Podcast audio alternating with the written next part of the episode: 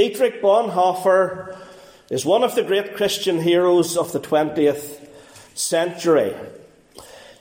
His is a name that perhaps you're not familiar with, but let me say you need to be familiar with it.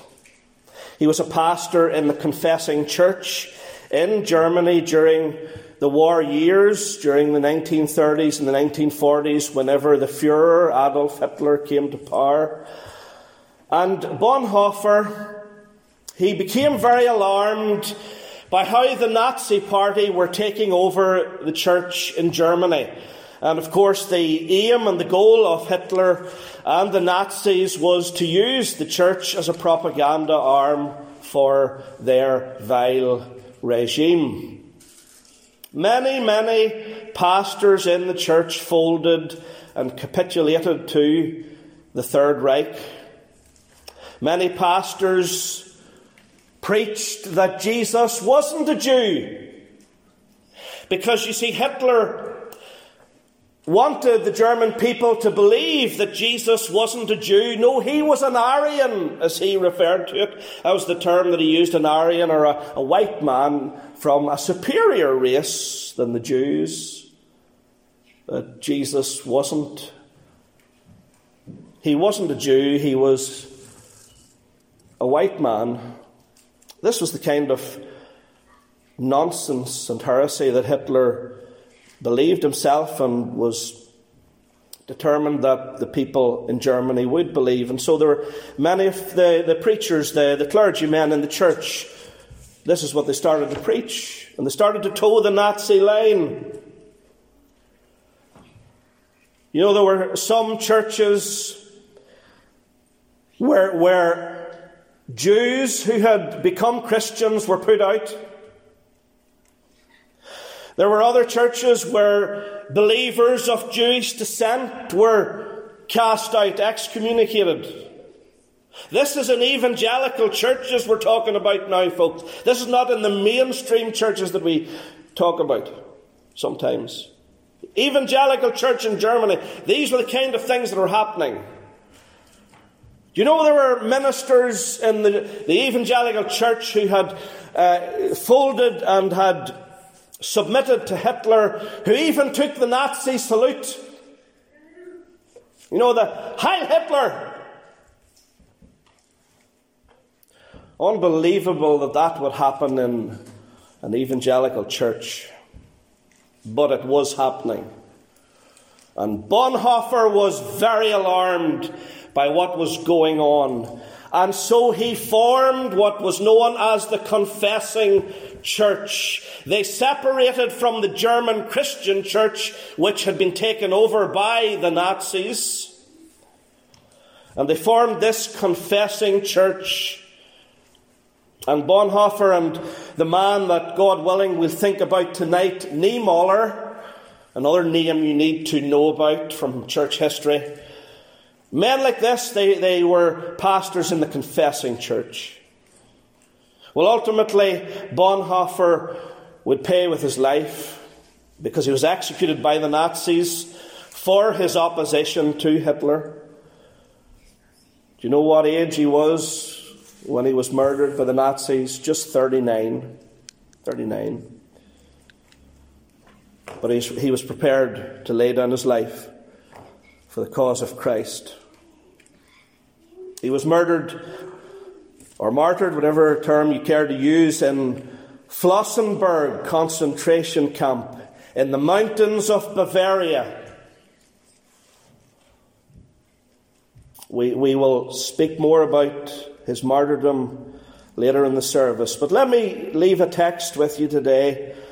A text of scripture that's found on the memorial. If you were to go to Germany today, to the to this place called Flossenburg, way out there into the, uh, the remote area. You see, this concentration camp was unique. All the other concentration camps were in built up areas, close to towns and cities. But this particular camp, death camp where Bonhoeffer was executed, it was out in a remote area, way out in the mountains. But there's a memorial to Dietrich Bonhoeffer And if you were to go to it today, you would see a scripture reference on it. 2 Timothy chapter 1, uh, verse 7. This is what it says, the verse we've read already today. For God hath not given us the spirit of fear, but of power and of love and of a sound mind. I want to say four things today about Bonhoeffer's Christianity.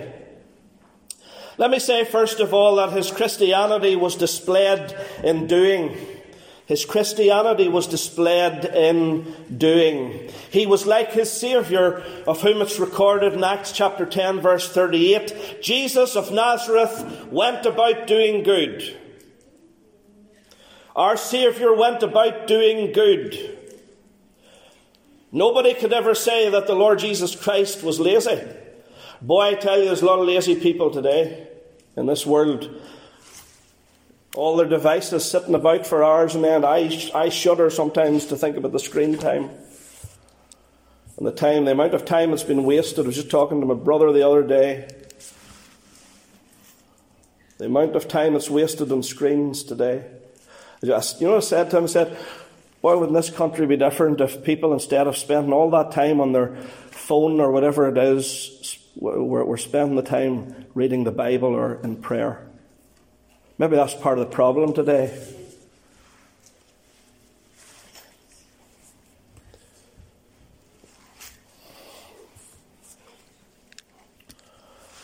Bonhoeffer, well, he didn't sit about and fritter away his time. His Christianity was displayed in doing. He was always active, always doing something for his Saviour who had done so much for him. Do you remember that back during the, or prior, just prior to the 1859 revival in Ulster, do you remember that what one of the ministers said to some of the folk in his church? He said, Do something more! Do something more! Wonder, folks, is, is there something more we could do for Christ in 2023? Well, I'm not saying that you can do more, but you've got to get before the Lord and you've got to ask Him. And I've got to do the same. But Bonhoeffer was always doing.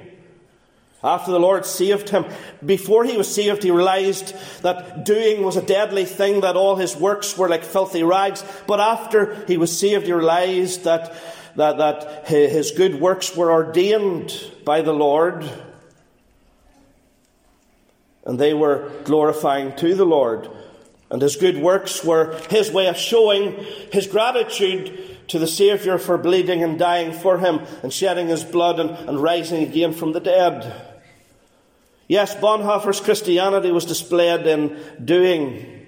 You see, he could have remained an academic theologian at the University of Berlin, where he was a professor.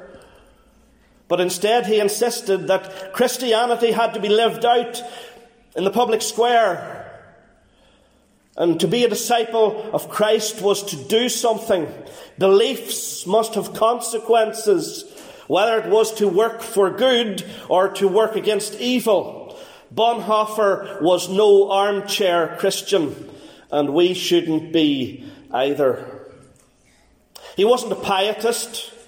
You know, the type of person who says, uh, oh, don't have any um, contact with the out- outside world. Don't speak about what's happening in the world out there from the pulpit. Don't, don't get here today. Oh, don't, don't, don't get involved in politics. Don't mention politics from the pulpit. boy, that would rule a lot of the people in the Bible out then. A lot of the prophets and men and women in the Bible, for they certainly got involved with what was happening around them in their day and generation. But you see, the problem today is you've got a lot of pietists in the, in the church. And then we, we, we, we wonder why people turn around and say the church is irrelevant. Well, you couldn't accuse Bonhoeffer of being a pietist, you know, just staying within inside the four walls of the church and um, just keep it like that. No, Bonhoeffer was made of sterner stuff. He didn't live in a cocoon like most Christians in his day lived, and like most Christians in our day live in their little cocoon and oblivious to all that the devil is doing in the world out there. No, he was different. On one occasion, he said, and this is one of his most famous statements Silence in the face of evil is itself evil. God will not hold us guiltless. Not to speak is to speak. Not to act is to act. So let's challenge ourselves today as we think about Bonhoeffer and his Christianity being displayed in his doing. Let's ask ourselves the question today are we doers as well? Or are we just hearers? Let us ask the question of ourselves today if we were accused of being a Christian, would there be enough evidence to convict us?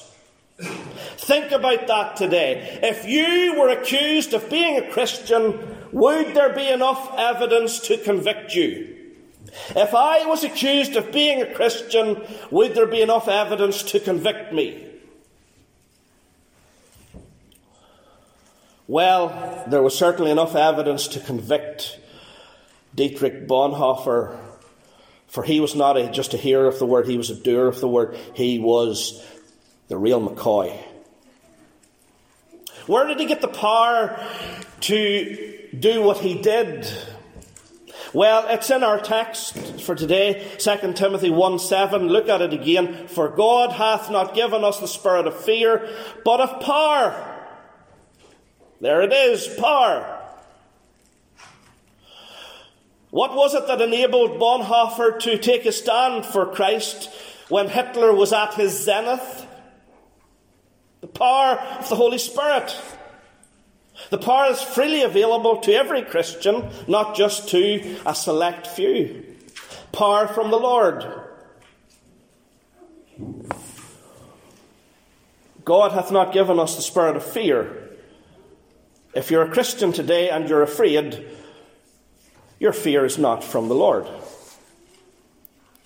You understand that? Well, where is it? Where is it from? It's from the devil. Because the devil loves to fill Christians with fear because he knows when they're fearful, they're powerless and they're weak as water and they're like lemmings and pygmies.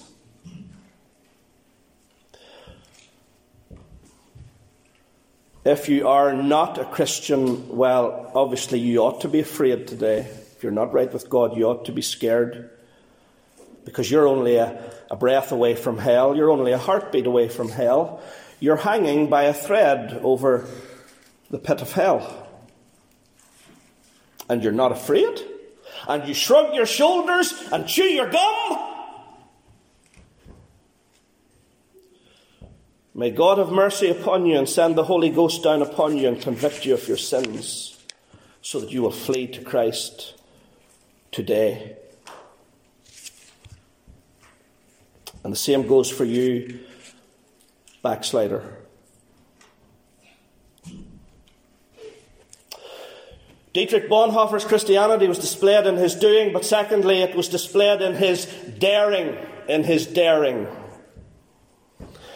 You see, there was courage in this man. Courage was over, overflowing from this man with, with a strange name that most Christians, Christians don't really take any interest in today, but they ought to take an interest in him. What a courageous character he was. And we're back to 2 Timothy 1 verse 7. For God hath not given us the spirit of fear, the spirit of fear, that phrase just means cowardice. God hasn't given us the spirit of cowardice, but of power, and of love, and of a sound mind. God hasn't given us cowardice. He hasn't put cowardice in our, in our hearts today. No, He's put courage in our hearts today. God is always the one who gives courage to His people. It's there for the asking. If you want courage, Ask the Lord for it. He'll give it to you. The most courageous person who ever walked the face of this earth was the Lord Jesus Christ. And if you, if you want courage, He's the one that you need to go to today. Courage for whatever situation you are facing. You may not have to uh, give your life for Christ. You may not be martyred for Him, but, but I have no doubt that there are issues and situations in your life and your, the life of your family today, and you need courage to face them. And I want to encourage you today that the Lord is waiting to give that courage to you.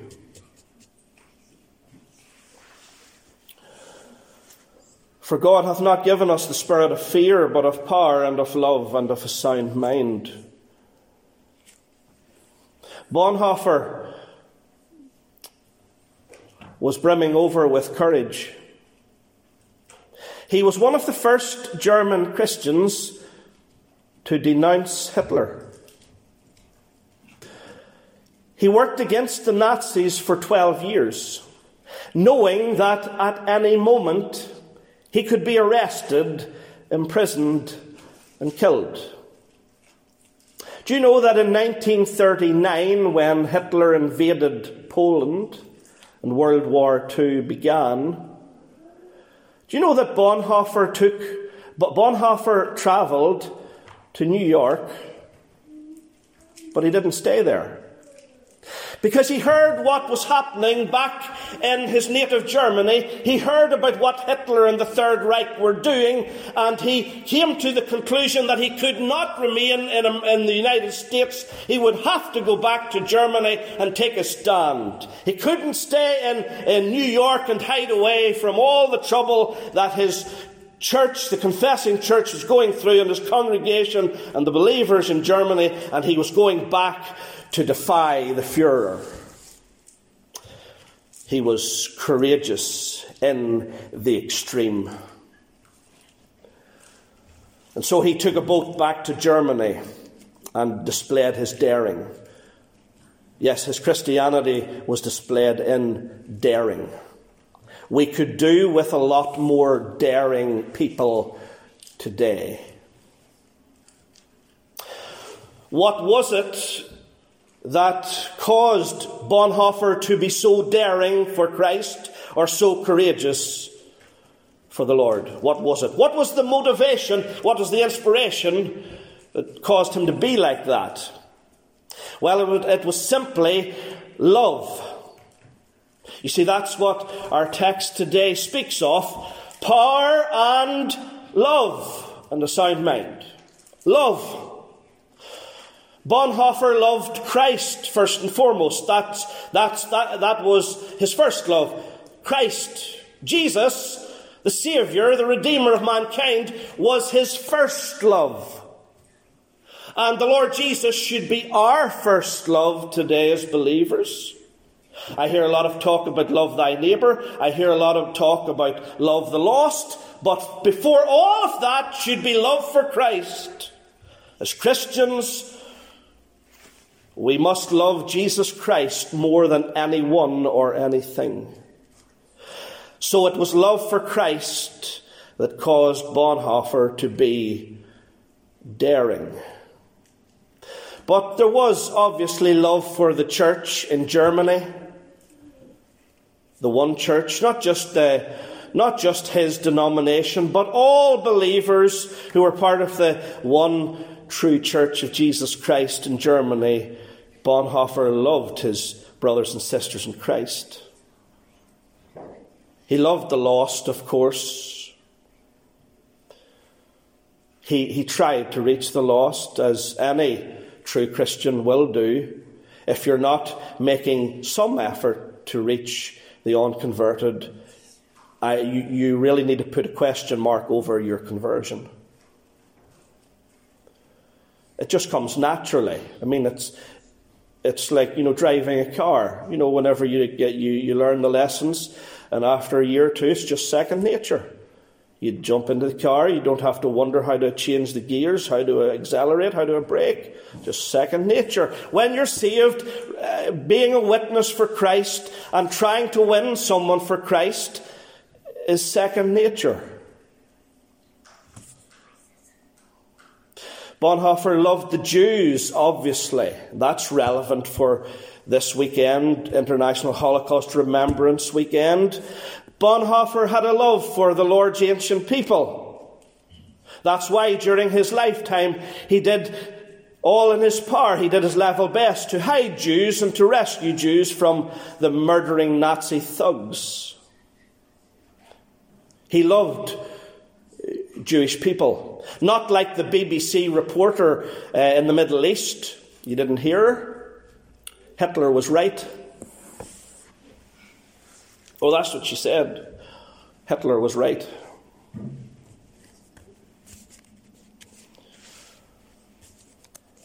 Bonhoeffer was different. He loved the Jews. And his love for them caused him to be daring courageous.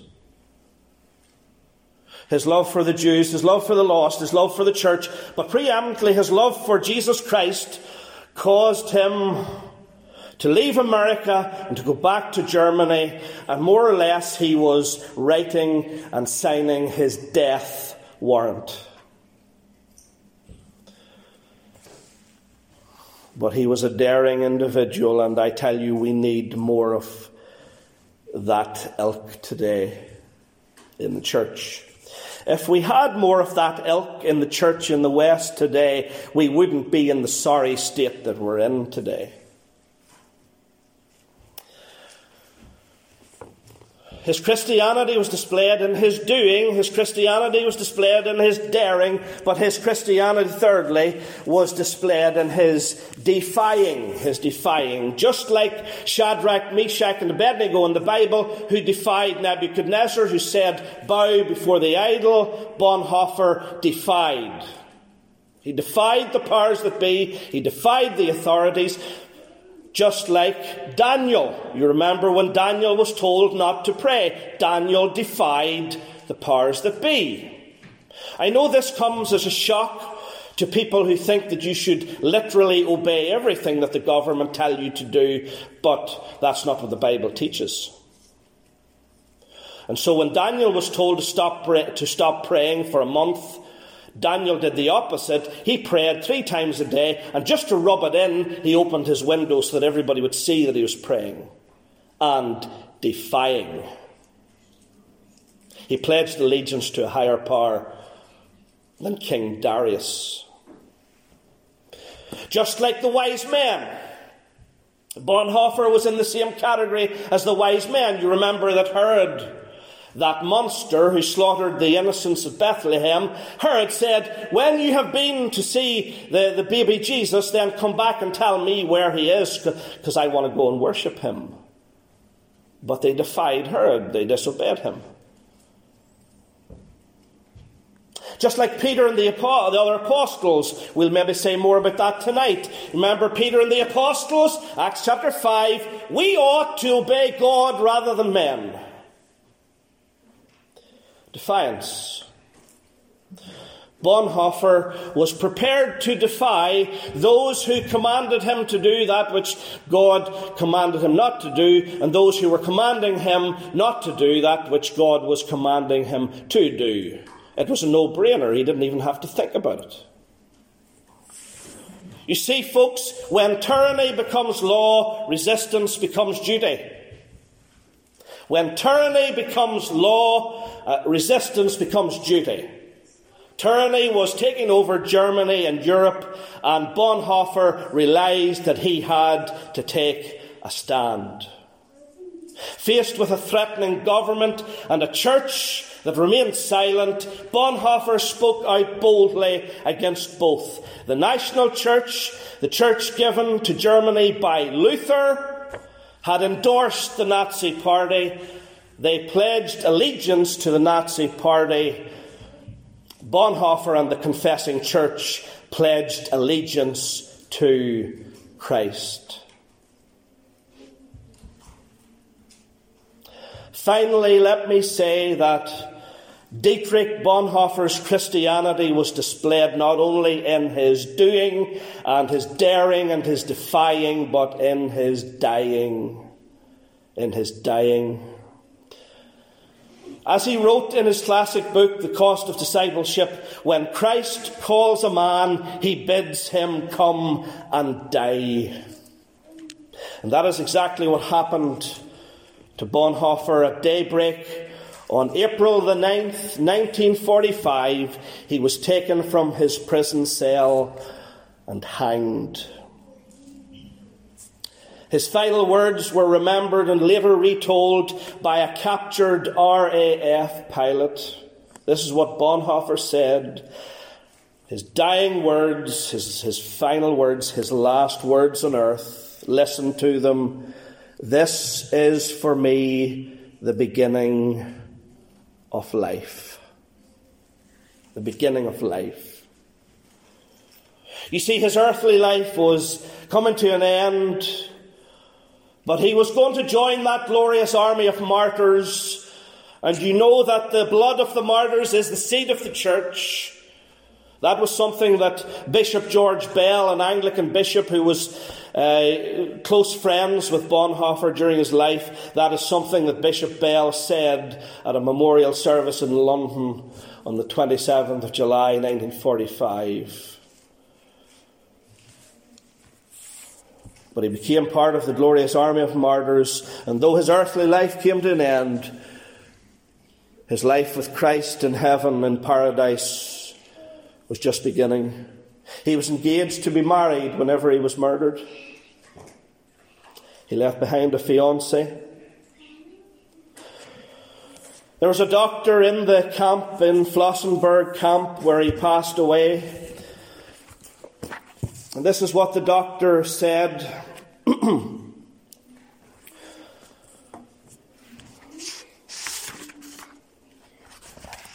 Words that are very fitting as we bring our message to an end today. On the morning of that day, the day when Bonhoeffer was executed, between five and six o'clock, the prisoners were taken from their cells and the verdicts of the court martial read out to them through the half open door in one room of the huts. I saw Pastor Bonhoeffer before taking off his prison garb, kneeling on the floor, praying fervently to his God. I was most deeply moved by the way this lovable man prayed so devout and so certain that God heard his prayer. At the place of execution, he again said a short prayer and then climbed the steps to the gallows, brave and composed. His death ensued after a few seconds. In the almost 50 years that I worked as a doctor, I have hardly ever seen a man die so entirely submissive to the will of God. High above Westminster Abbey's west door are statues of ten modern martyrs, and there stands the figure of Dietrich Bonhoeffer. He deserves that place.